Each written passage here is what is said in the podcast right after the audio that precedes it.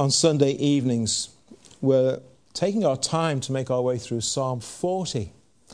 And we've come to this fifth verse, which declares, Many, O Lord my God, are your wonderful works which you have done. And last time I explained that when we think about the works of God, theologians have often put them into three broad categories. Now, there's many other ways you could categorize the works of God, but here are three broad categories that really do kind of cover all the main issues. There's the work of God in creation, the fact that we are here at all and that any of this exists at all is down to God. Then we speak of his work of providence, which is our theme this evening. And then we speak of the grand work of God in redemption, saving us, saving his people from their sins. Are you a Christian who experiences undue worry and, ex- and anxiety? Maybe at a level that really need not be the case, that really ought not be the case as a believer. Might it be that you still haven't really yet grasped the realities of God's providence? Some Christians are robbed of joy and thankfulness because they have yet really to rest and trust in this truth concerning God's nature and being. They do know it's the truth, but they haven't learned really to rest their soul in it and on it.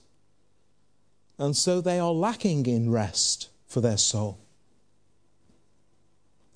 And refusing or rejecting this truth means that you refuse to even contemplate that God could or would thrust you into adversity and difficulty in order to accomplish his purposes and his good and perfect will.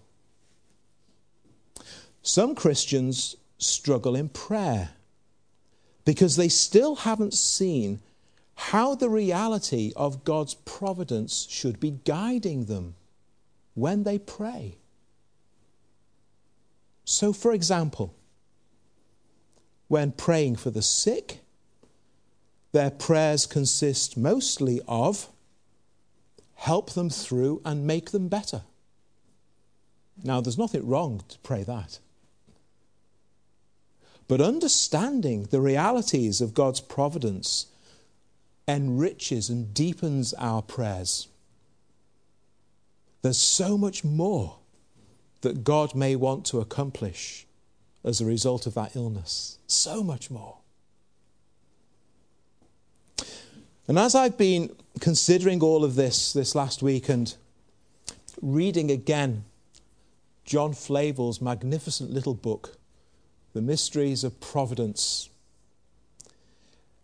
I've decided that this is a topic which requires more than one sermon, which was my original thought. We just do creation, providence, redemption. But there's too much in this subject just to do it on one evening. The doctrine of God's providence has many vital areas of application. It's a truth about God which helps us to understand and answer the really big questions, the really big ones. Like, why me? In that situation, in this circumstance, why me? Why this? Why now? Why here? They're the really big questions people want, want answers to. The providence of God supplies the answers. It also enables us to recognize the responsibilities and opportunities that we have as all coming directly from the Lord That ought to make us all the more determined never to waste or miss those opportunities when they come, because they've all been directed by Him. So here's what we're going to do this evening. I'm going to introduce this theme of God's providence, just to try and basically define it and explain what it is. Now, after tonight, I'm not preaching again on a Sunday evening until the 17th of November. So here's some homework. We'll pick up the topic again on the 17th of November. And we'll spend either one or two weeks more, I'm not quite sure yet, examining how and why this whole topic ought to make such a huge difference in your life and experience as a Christian believer. And in the meantime, if you've never read it, why don't you get a copy of John Flavel's book? That's how, that's how the front covers of two of them. It's been printed ver- on several occasions. Two of them look like that. Now, how can you get access to this book? Well, if you go on a well known website where you can buy books, you can pick up a decent second hand copy in good condition for four or five pounds. Or for 99p, if you've got a Kindle, you can download it onto your Kindle. Or if you go onto a website like monergism.com, you can just find the full script of the book for free, for nothing, online, and read it. It's only about 120 pages long, but there's spiritual gold on every page. And don't just take my word for it. Alistair Begg says it would always be on his top 10 list of must have books to read. Why don't you get a copy?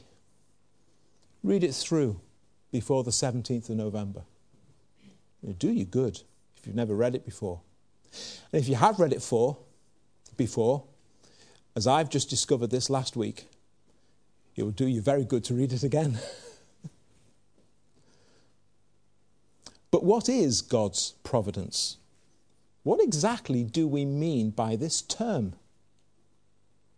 Well, we must, of course, permit the Bible to provide us with the definition and explanation. And I'm going to give you a series of statements. These statements are are based upon the chapter in the 1689 Baptist Confession which deals with this topic, God's providence. So these statements are based upon that. And then we'll look at some of the scriptures that reinforce this whole truth and show us that it is from the Bible that all of these things are, are coming. So, what do we mean when we speak of God's providence? Well, number one, And by the way, a, a good way of uh, getting all of this, rather than frantically, frantically scribbling, is just get yourself a copy of the 1689 Baptist Confession, and it's all there. And that's available online too, with all the scripture proofs that you need. Number one, God, being supremely wise and holy, and in infinite power and wisdom, has created all things. Well, that's what we looked at last time. But not only that, upholds, directs, controls, and governs them, whether animate or inanimate, great or small. This he does in accordance with his infallible foreknowledge and the free and unchangeable decisions of his will he fulfills the purposes for which He created them. Everything was created for a purpose. So that His wisdom, power, and justice, together with His infinite goodness and mercy, might be praised and glorified. So, this is the starting point whenever we consider God's providence, and we'll continue by simply drawing out further conclusions that must be true if this opening statement is true, and because it's what the Bible teaches about God. We read from Psalm 115 Our God is in heaven, He does whatever He pleases. Whatever the Lord pleases, He does. in heaven and in earth, in the seas and in all the deep places. In Daniel, all the inhabitants of the earth are reputed as nothing. We are nothing compared to God. He does according to his will in the army of heaven and among the inhabitants of the earth. No one can restrain his hand or say to him, What have you done? God, you see, is guided simply by his own nature and his own attributes, and he never acts contrary to them. And he's accountable to no one, he's answerable to no one, he's influenced by no one outside of himself. Whatever he does, it pleases him to do it. And whatever it pleases him to do, that's what he does.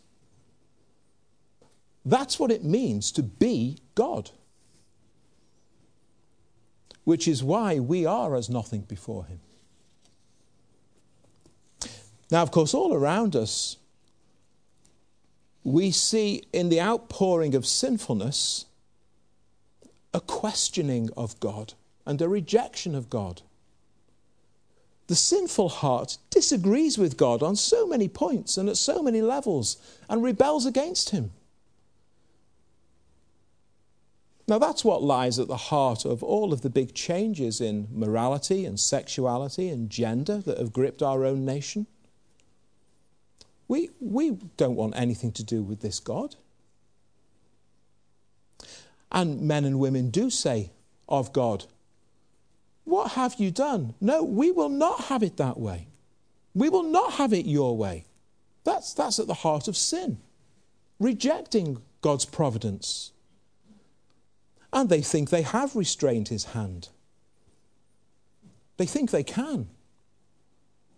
They think in many of the laws that they've managed to pass through Parliament, they've dispensed with God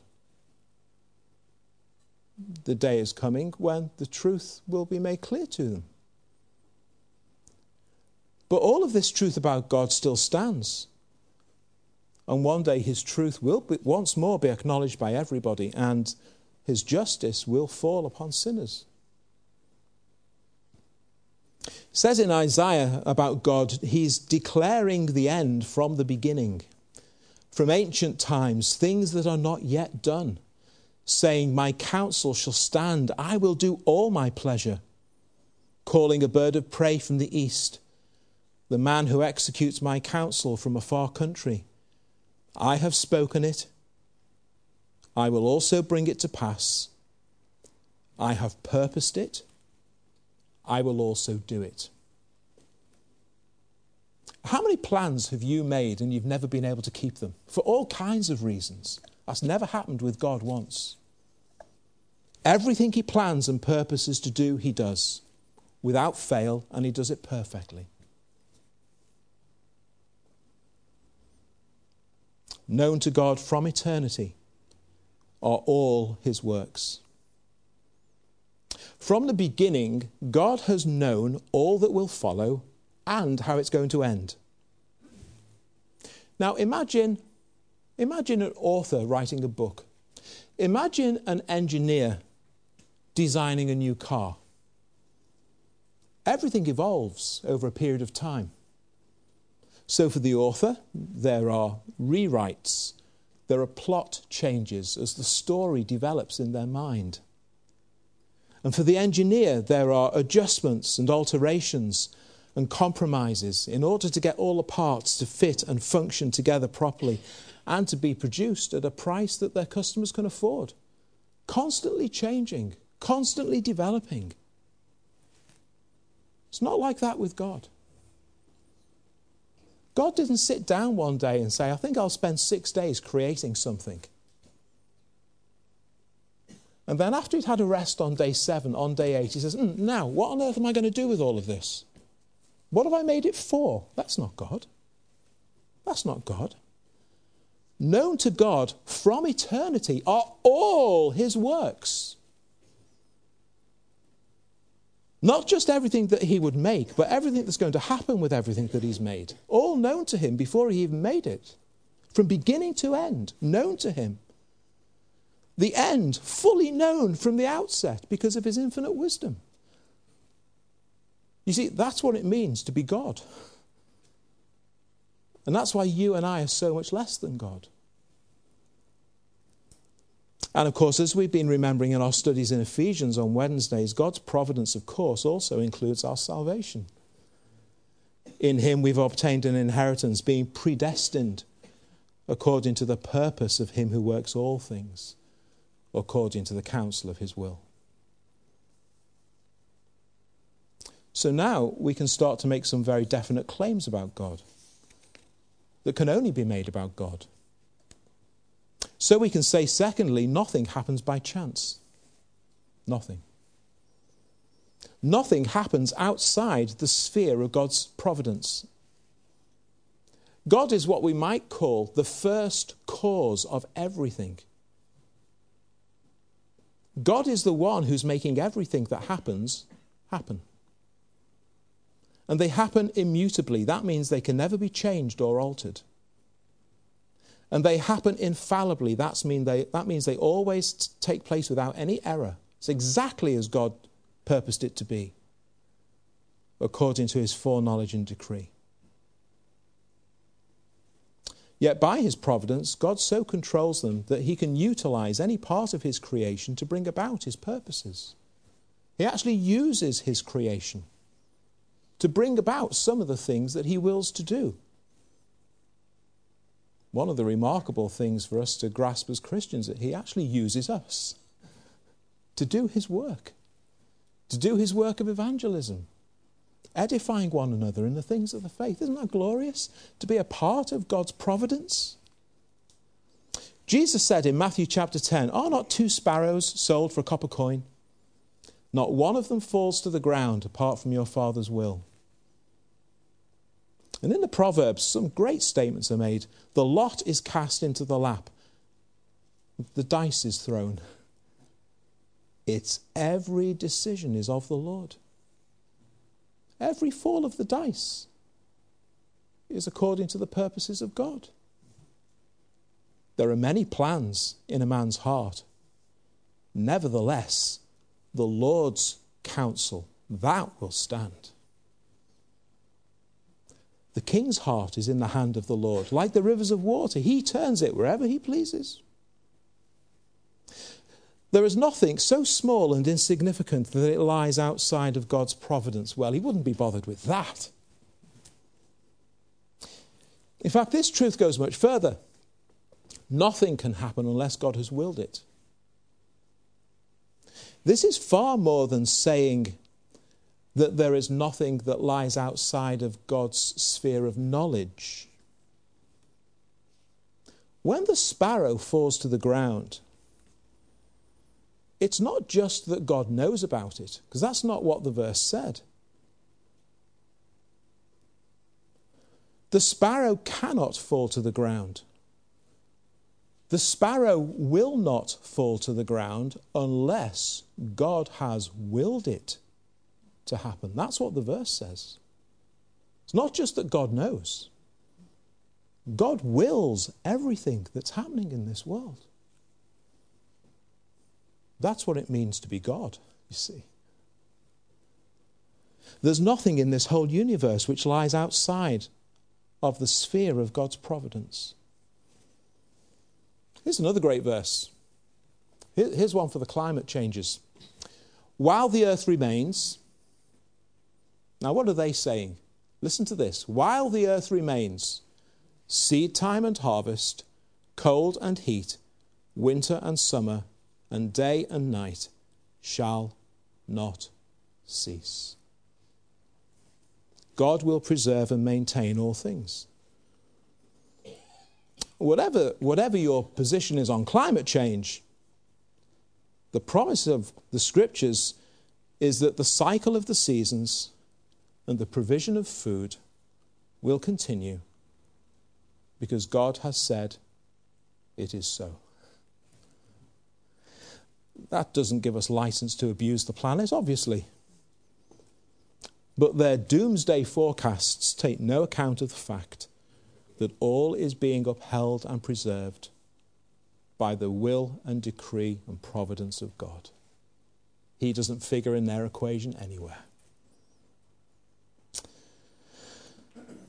Nothing happens by chance or outside of the sphere of God's providence. Thirdly, ordinarily, in God's providence, God makes use of means familiar to us. Ordinarily, He works in familiar ways. Yet, He's free to work without them. He's free to give them an efficacy or uh, make them do something above what they normally possess, and even to work contrary to them at His pleasure. So, in other words, we might say, well, there are things that are just the normal way things happen, and then there are other things, and uh, well, we call that a miracle. Because that's not how things normally happen, but that's what God did. And so it's God who maintains this familiar cycle of nature whereby Crops grow, farmers farm, and provide us with food. They're the means that God uses in order to do that. The rain comes down, the snow from heaven. They don't return there, they water the earth. They make it bring forth and bud, that it may give seed to the sower and bread to the eater. So shall my word be that goes forth from my, my mouth. But in the wilderness, God sent manna from heaven. And sometimes that, that which we would normally expect to happen does not happen.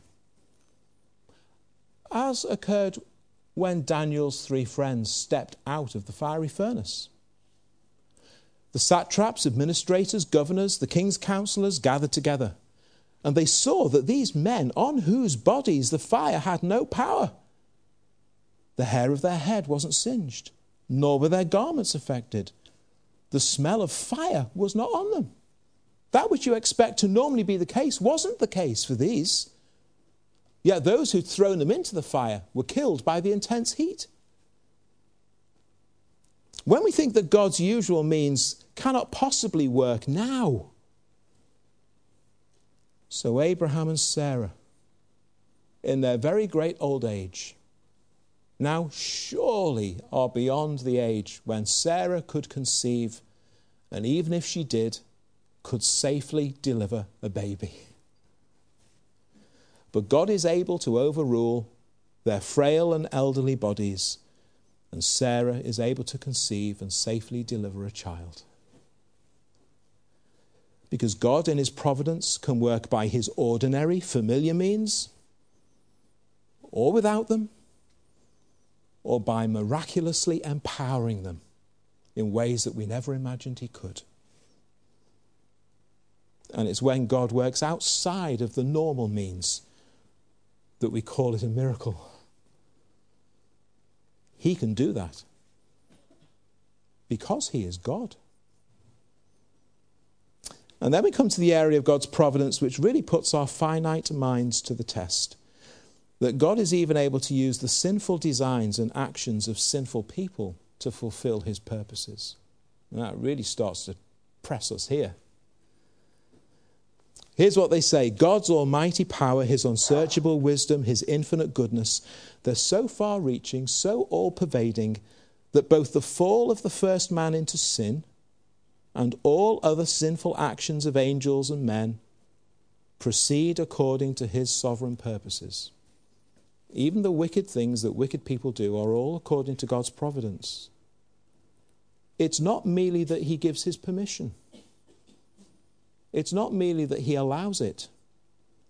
In a variety of ways, He wisely and powerfully limits, orders, and governs sinful actions so that they affect His holy designs. Get your head around that one. Yet, the sinfulness involved in the actions proceeds only from the angels and men and not from God, who, being most holy and righteous, neither is nor can be the author and approver of sin.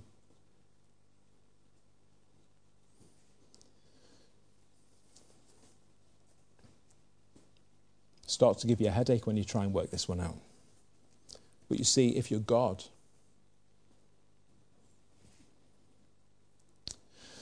So Joseph, you see, is able to say to his brothers in the closing verses of Genesis, You meant evil against me. You meant evil. You knew you were being evil. You meant it. You knew it. But God meant it for good in order to bring it about as it is this day to save many people. God doesn't simply rescue a bad situation and bring good from it. The whole thing is of Him from beginning to end. That which happened to Christ in order to bring about our salvation, the Bible makes it clear that the acts of wicked men in putting Christ to death were all according to God's determined foreknowledge and purpose. It's declared in the book of Acts, Him, Christ, being delivered by the determined purpose and foreknowledge of God, you have taken by lawless hands, crucified, and put him to death. Who's responsible for what happened to Christ? You are. Who's responsible for what happened to Christ? God is. Listen to this declaration in Acts chapter 4 as the church calls out to God For truly, against your holy servant Jesus, whom you anointed, that's God, both Herod and Pontius Pilate, with the Gentiles and the people of Israel, were gathered together to do whatever your hand and your purpose determined before to be done. Sinful, wicked men doing sinful, wicked things, fulfilling the purposes of God at God's decree. And yet the sinfulness itself is not of God, it's of us. The sinfulness of men and women is of themselves. That's why we so gladly remain in our sin, unless God intervenes and changes us. And we remain responsible and accountable for our sin. God, in His great providence, has ordered and directed even the sinful things that we do so that even those things fulfill his purposes. Even in our sin, we can't escape God's providence. We've got Joseph's brothers at one end of the Bible, those who were responsible for Christ's death at the other, and everything in between. None of those wicked people were led kicking and screaming against their will to do those things. They entered into it gladly and willingly, according to their sinful nature. And this is actually a cause of great relief for us, isn't it? That the wicked schemes of wicked men, even those things, don't lie outside of the scope of God's influence or reach. There's nothing which lies outside of God's control or purposes, even the horrible things that happen in the world. This truly is a sign that He is God. Now, in drawing to a close, there are two other aspects of God's providence which are worth noting. First of all, God allows his own people sometimes, for a time, to fall into a variety of temptations. He allows us sometimes to know and experience the sinfulness of our own hearts. Why would he do that? Well, he does it to chastise us and to discipline us. Or he needs to teach us humility. He needs to show us again the strength of evil that might still be within us. He needs to show us again the deceitfulness of our own hearts. He needs to show us again the weakness of our own minds and our own resolve. His purpose is to bring us again to repentance and to depend more fully upon Him, more completely upon Him, that we might guard against sin in the future and in all of these and other ways, his purposes are being worked out so that all that happens to his elect ones is by his appointment. And it's for his glory. And it's for your good. We know. We know that all things are working together for good to those who love God. Those who are the called according to his purpose.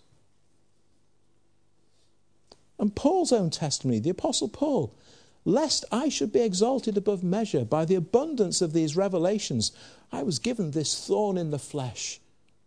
God did this thing to me, whatever it was, and He did it to humble me, to stop me being too big in my boots. so that I would learn every single day God's grace is sufficient for me. Because God's strength has been perfected in my weakness. But likewise, God, as a righteous judge, deals differently with wicked and ungodly men and women. Them he gives over to their sins, he gives them over to the hardness of their hearts. We read of Pharaoh in Egypt two astonishing truths. Number one, God said he was going to harden Pharaoh's heart. And we read that Pharaoh hardened his own heart. And both statements are true. Both statements are right. God withholds grace when the wicked are overcome in their sins. And he'll put them in, op- in positions and opportunities where they will seize upon their sin more and more. In other words, God sometimes abandons people to their own innate sinfulness, to the temptations of the world, to the power of Satan. So we read in Romans, God also has given them up to uncleanness in the lusts of their hearts, to dishonor their bodies among themselves. Those who exchange the truth of God for the lie, worship the creature rather than the creator, gives them up to vile passions. We look around the world today, we look around our society and see how everything is just apparently collapsing and deteriorating and just out of control. No, it's not out of control. Everything that's occurring is as God has purposed it to be. Everything that's happening in our nation is according to God's providence as He gives people over to their sin. All these people who are trying to take all of these things that so oppose the Word of God, it's not that God cannot control them, it's not that somehow they've got one up on God. He's every bit over them as he is over his church. The Bible presents us with two very distinct groups of people in whom and for whom God is working in different ways. God has a very particular providence for his own people. This is one of the things that I need to highlight and pad out a little bit more in future weeks. God has a very particular providence for his own people, for his elect ones. Well, that should be obvious, shouldn't it, in sending Christ? What he was prepared to do in order to save you. As a very particular providence for his own people. And much of what God is doing is all about his people and for his people and for his glory. But to the rest, there is a hardening of hearts, as you can see all around you in the world today. But those who are his, he calls out of the world and he renews their hearts. Has he done that for you? In Christ, he offers mercy and forgiveness to the undeserving rebel, and he purposed to do it before the foundations of the world were laid. He purposed that while we were still sinners, his own Son would come into this world and die for us. And in so doing, he would demonstrate the great love that he has for us. Who else could love like this? Who else could show such grace? Truly, He is God. And wonderful are all His works. And when you can learn to rest your soul in this truth, it changes everything. Lord, Oh, that you would teach us again to behold you, our God, seated in the heavens, high and lifted up above all things, all of creation as your footstool. Help us afresh, O Lord, to be lost in wonder love, and praise. And in these things, O Lord, may we find rest for our souls, as all of our trust and all of our hope is placed in you and in you alone.